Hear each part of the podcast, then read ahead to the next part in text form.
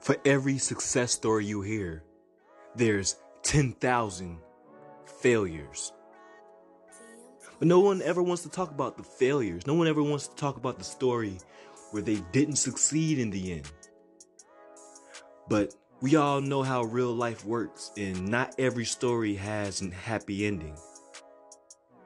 But that's okay, because you always have the chance to write another story. You always have the chance to start again the next day.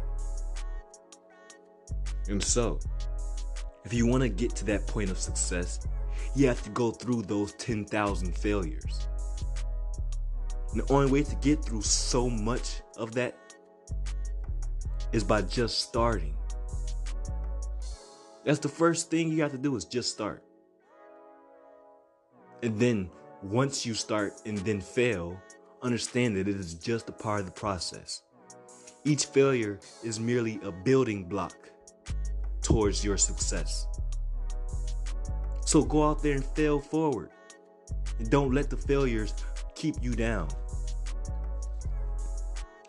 Don't recognize it as, you know, a loss. Don't take it as an L.